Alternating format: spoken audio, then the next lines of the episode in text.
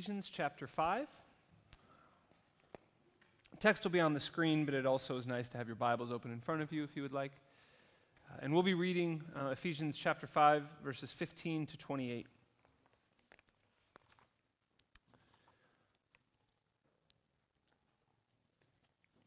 The Apostle Paul starts, or writes, I suppose. Be very careful then how you will live, not as unwise, but as wise making the most of every opportunity because the days are evil. Therefore, do not be foolish, but understand what the Lord's will is. Do not get drunk on wine, which leads to debauchery.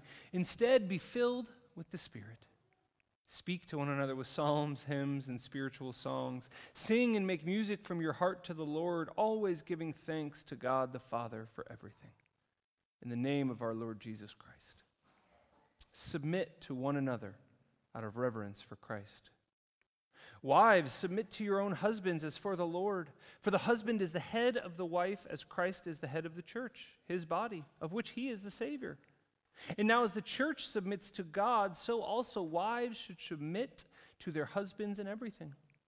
Husbands, love your wives, just as Christ loved the church and gave himself up for her to make her holy, cleansing her by the washing with water through the word, and to present her to himself as a radiant church without stain or wrinkle or any other blemish, but holy and blameless.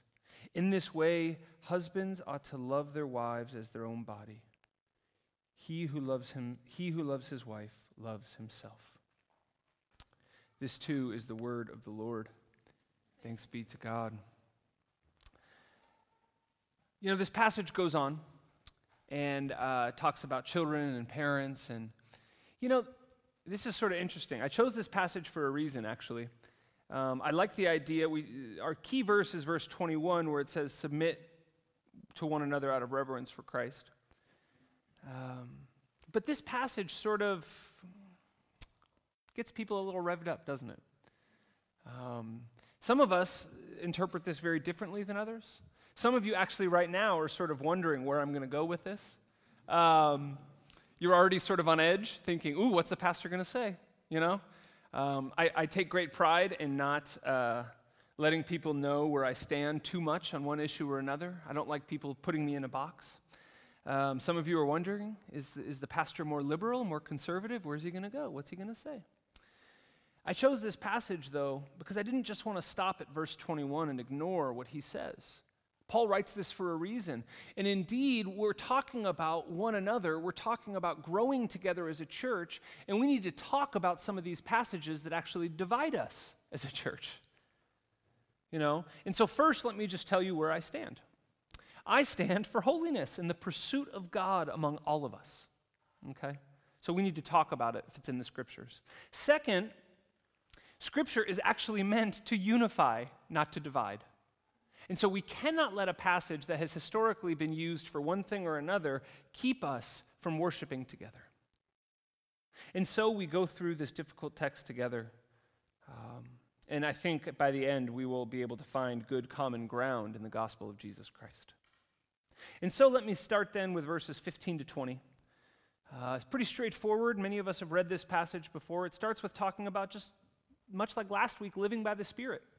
You know, last week we were in Galatians, the week before Romans. And, and Paul, as he writes to these churches in the first century, is constantly encouraging and admonishing the church to live by the Spirit. And actually, we see a great pattern in Paul's writing, right? He, he greets the churches, and then he acknowledges some sort of problem or struggle they're going through, points them to Jesus, their first love, the truth which, which they have found in Jesus Christ, and then encourages them to live in a holy way after the Holy Spirit and find unity. This is the same pattern we see in the book of Ephesus. And here, as Paul gets to his last, you know, third of the letter in chapter 5 and 6, his big push is for unity in the Spirit of God. And so, Paul writes, hey, be careful how you live. Right? Don't go out there getting drunk, which leads to all sorts of problems, but instead, instead of filling yourself with drink, fill yourself with the Holy Spirit. Put Christ first. See the contrast? Not only is it a good idea not to be drunk all the time, but it's, it's a very clear metaphor as well. He's saying, listen, you can do one of two things. The world tells you to go out there and put in essentially what the world gives, which leads to debauchery, which leads to sin, which leads to hardship, which leads to disunity. But what Christ has told us to do is to instead of filling ourselves with what the world tells us we ought to fill ourselves with power, money, control, wealth, whatever that we should fill ourselves with the Holy Spirit and that we should show this spirit filled life with songs and with psalms and giving thanks and everything. See the contrast? When we fill ourselves with what the world has, the outcome is division and sin. When we fill ourselves with what God has through the power of the Spirit, the outcome is unity and thankfulness in the name of our Lord Jesus Christ. So then, he says, we can, when we do these things, give thanks for all things in Jesus Christ, living according to the Spirit, following the example of Jesus. This is language we see all over the New Testament. So, Paul says, if this is all true and this is our direction as a church, what should we do? Verse 21 submit to one another out of this reverence for Christ. And this is where the difficulty begins. First, he says, out of reverence. Another way this is written in Scripture is, is a fear of the Lord, right? This, this sort of awe, A W E in English. This sort of, you know, proverb says that all wisdom begins with a fear of the Lord. Now, this is not being scared, but the analogy I always use is think of someone when you were young that you admired, right? For me, I think of my grandfather. I was a little bit scared of him, but he was a good man, and I loved him dearly, and I never wanted to disappoint him. Think of someone that maybe you had in your life like that. And maybe if you haven't had someone, look for someone like that. But this is the example I always use when we hear about reverence. Out of reverence for this person who means so much to you, submit to one another. And so he's saying to the church here because of Christ, who Jesus Christ is and was, we submit to one another. Now, let me just clarify this in case you don't know, in case you haven't heard.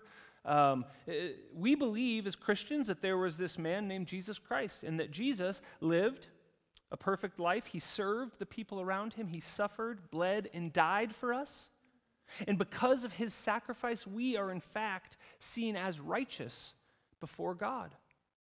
Our sins are indeed forgiven in his name because he rose from the dead to be seated at the right hand of God and intercedes on our behalf.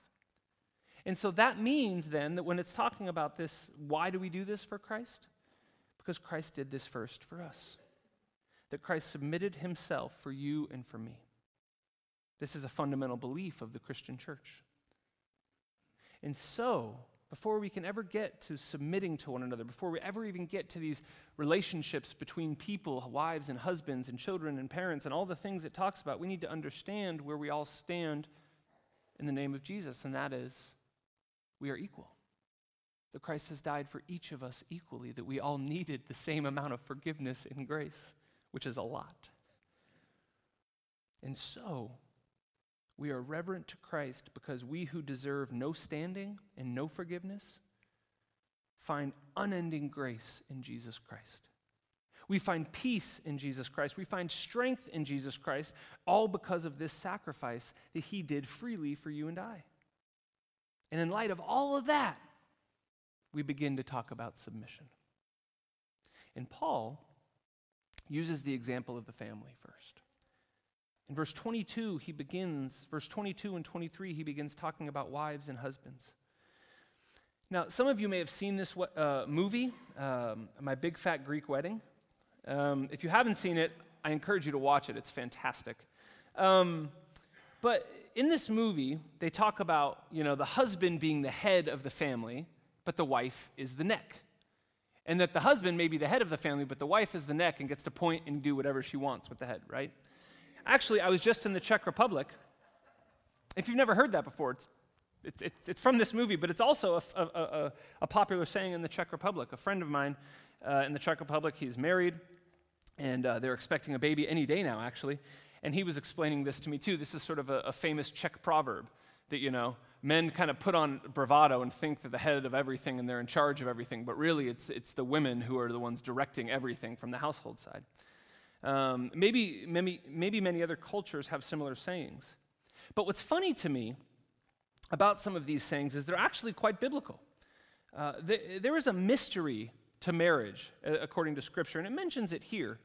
Um, as you keep reading down in verses 31 and 32 of Ephesians chapter 5, it talks about this mystery. Um, but there's a mystery to marriage. It first comes up in, in the book of Genesis, chapter 2. It says in scriptures that the man should leave his parents and, and, and marry his wife, and that the two become one flesh. The two become one. Now, while that's a great image, it's not totally true in the sense that you're still a unique individual person, right?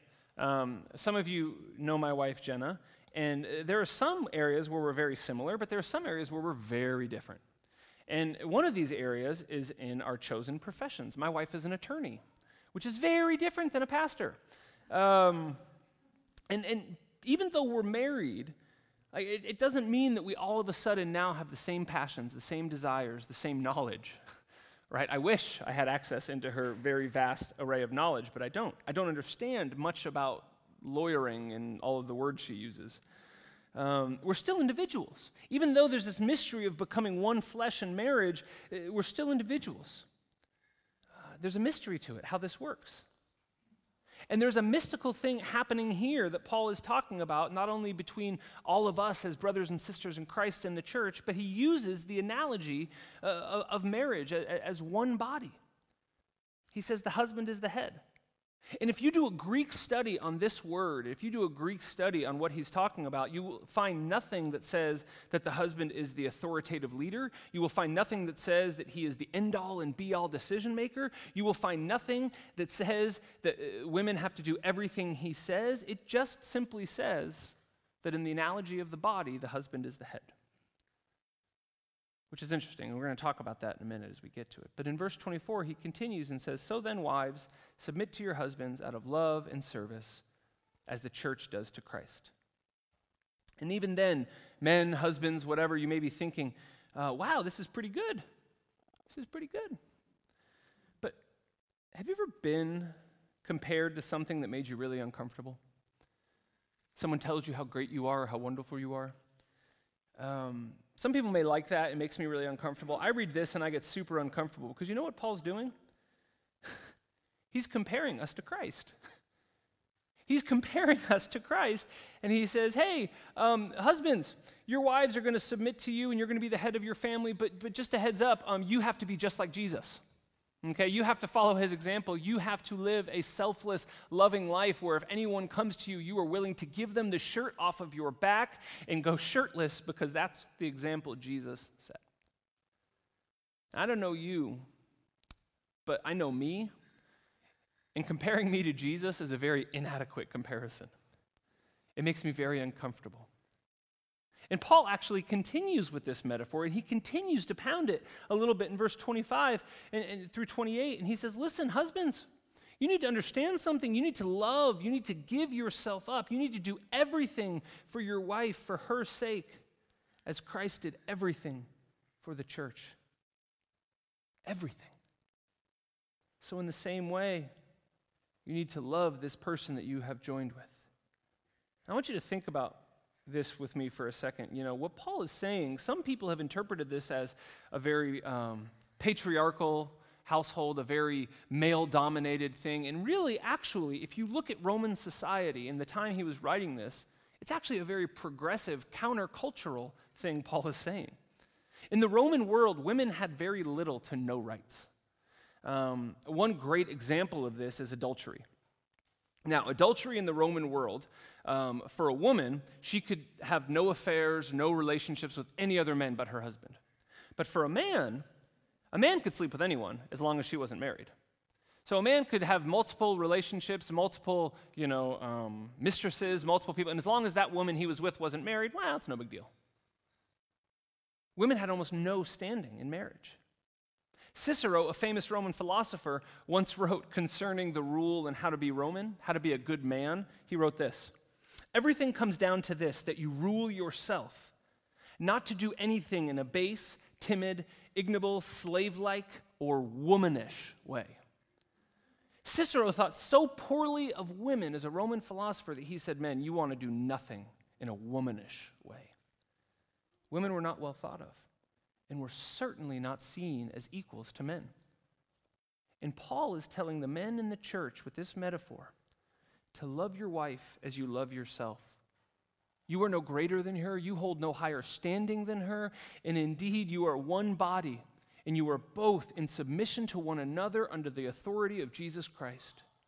He says the Roman understanding of women is wrong. You will lift up your wife and care for her the same way Christ cared for us with your very life. He says, in fact, women should be equal and loved in this equal light of Jesus Christ because Christ shows no favoritism, and neither should we. He goes on, if you continue reading in, in, verses 29 to 33, say, hey, this is a mystery, this marriage thing, this union, uh, but, but realize that, that this metaphor of two becoming one, he uses to, to shed light on our relationship with one another and in the church that we believe God is in control, and therefore, that if we are going to live by the Spirit, if we are going to submit to one another out of reverence for Christ, that we need to do this in the same way as husbands should lay down their wives, or lay down their lives for their wives. That we would all actually be like one body working together in mutual submission. It really bums me out that men have used passages like this to oppress people to subjugate people. This is not a text about that. This is a text, as far as I can read, about unity in the church with the metaphor of marriage, about how a godly relationship can actually model God's love for you and I. How, how, how we can find mutual submission and honoring and serving one another with our whole lives. And that this is not just a good idea, but this is in fact God's plan for us, that we would all be equal that there would be no favoritism, that there would be no hierarchy. And even still, you, you, if you look down, you see it in verse 32. This isn't what he's, saying, marriage is not the purpose. He says, even still, I'm talking about, the, I'm talking about the church. I'm talking about how important it is for the two of you, for all of you to be submissive to one another. In fact, if you read through this whole passage in Ephesians 5, there's only two commands the other ones are suggestions. There's only two commands Paul gives. And the two commands are don't be drunk and live by the Holy Spirit. All these other things are subsets of how to live by the Holy Spirit. So don't get, don't get held up on the metaphor. Don't get held up on, well, what does this mean for me in my marriage? Or I'm not even married. Does that mean I qualify? Does this even matter to me? Of course it does. The priority here is living by the Spirit and submitting to one another. And I need to make a note here. In today's day and age, this is again something that makes me sad, but it's, it's very important to say. We as Christians, um, I would never say that in a marriage that is abusive, in a marriage that is hurtful, that there should be submission when one person is not living according to Jesus. In the same way, if you have a friendship, if you have a relationship, if you have uh, some sort of relationship where a person is hurting you actively, that does not mean you should submit to them in the name of Jesus Christ if you are being hurt. This is only when we're talking about when we are both on the same page trying to love Jesus Christ. If there is someone in our life that is abusive, that is hurtful, that is selfish, that is hateful towards us over and over again, I want to be clear. As Christians, we are not carpets to be walked on, but children of God called to live holy lives. And so, when it comes to submission, please do not hear that we as Christians talk about living in submission to one another no matter what. This is with a mutual understanding of Jesus Christ as the King and that we are all pursuing life in the Spirit together. Because as you read on, you'll see he talks about parents and children and slaves and masters. And what he's talking about is a mutual submission. That we both, Andy talked this morning about honoring one another, how we bow to one another, you know. Some of you may come from Asian cultures where you bow to one another, and depending on the age or the respect or level of reverence, you bow even deeper. Um, he he talked about this idea of honoring. This is this idea that we're both coming together as brothers and sisters in Christ to honor one another. And Paul uses the example and the metaphor of marriage because this is one of the number one ways we learn this to be selfless, to live for another person. So, what do we do about it? Well, first, let me just remind us all, too, that this is not um, prescriptive.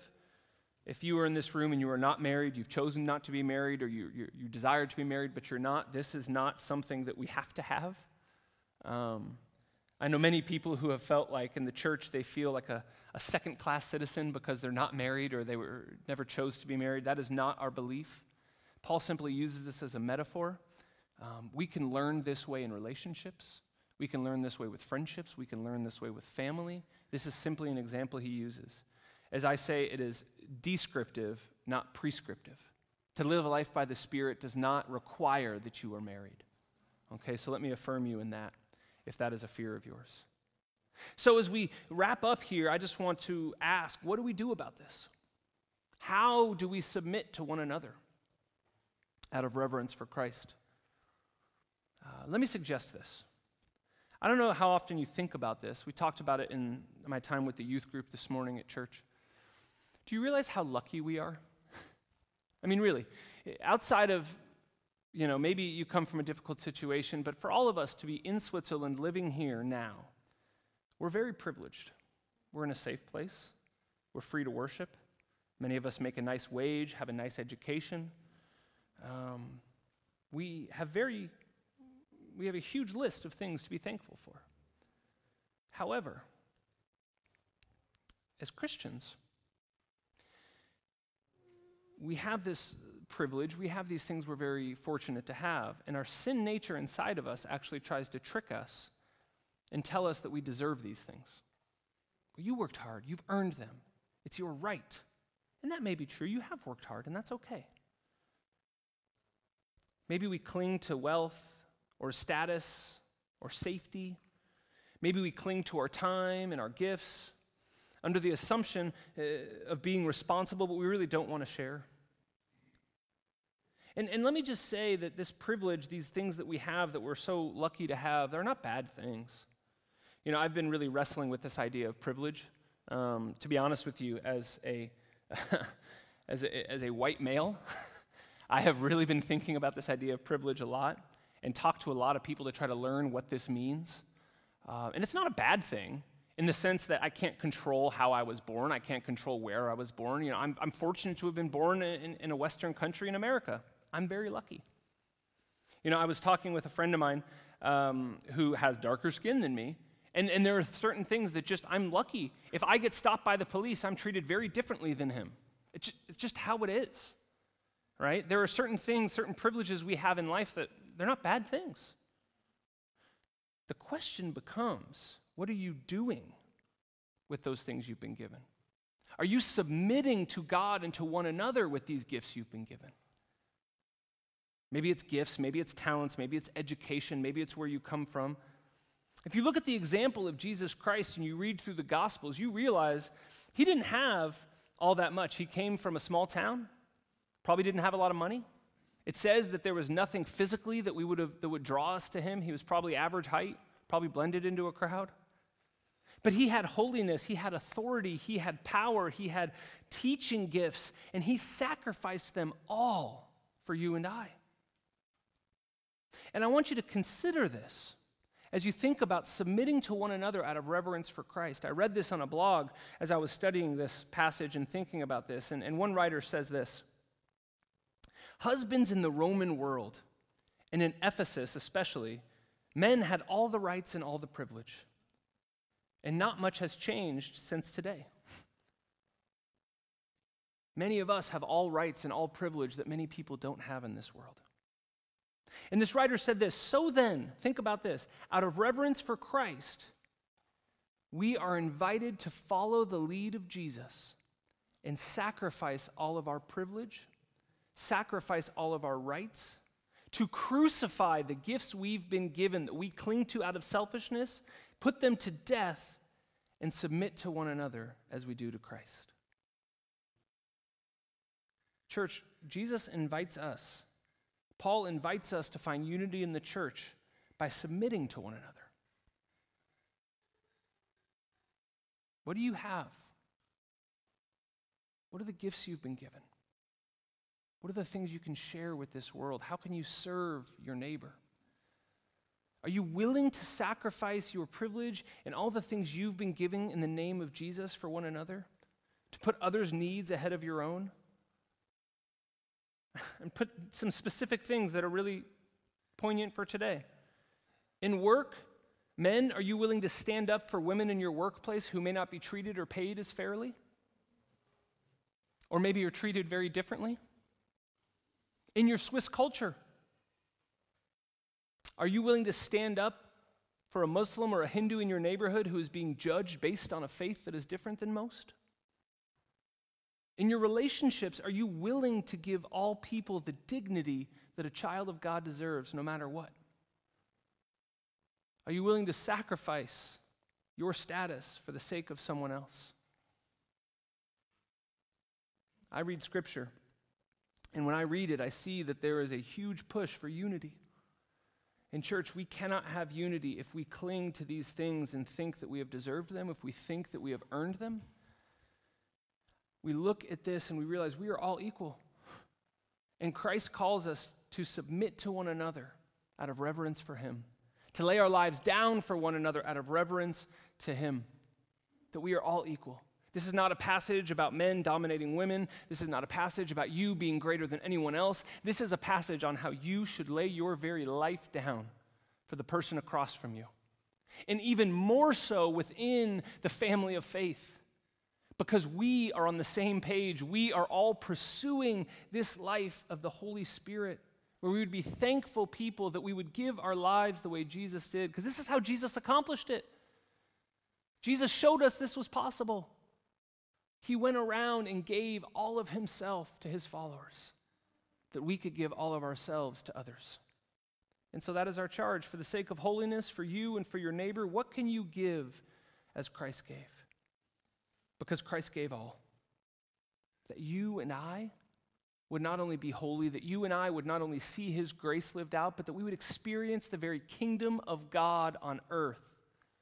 And that is a promise from our Lord and Savior. Please pray with me? Lord God, we ask now that you would convict us and make us uncomfortable of the things we are clinging to. God, that you would remind us of your sacrifice through Jesus Christ, how he gave all that we would give all. Lord, I ask for the humility to submit to one another out of reverence for you. God, as brothers and sisters in this room, I pray that we would have healthy relationships. I pray that we would give all of our relationships to you, that we would seek your wisdom and your spirit and how we treat one another and the words we say that we would not hold any others down based on our privilege or based on things that are out of our control, God, but that we would use our privilege to love and care for those who do not have the same as us. God, may we feel uncomfortable when we take advantage of others. May you convict us of our sin, that we would submit to one another out of reverence for you. We make our prayer in the name of the Father, the Son, and the Holy Spirit. Amen.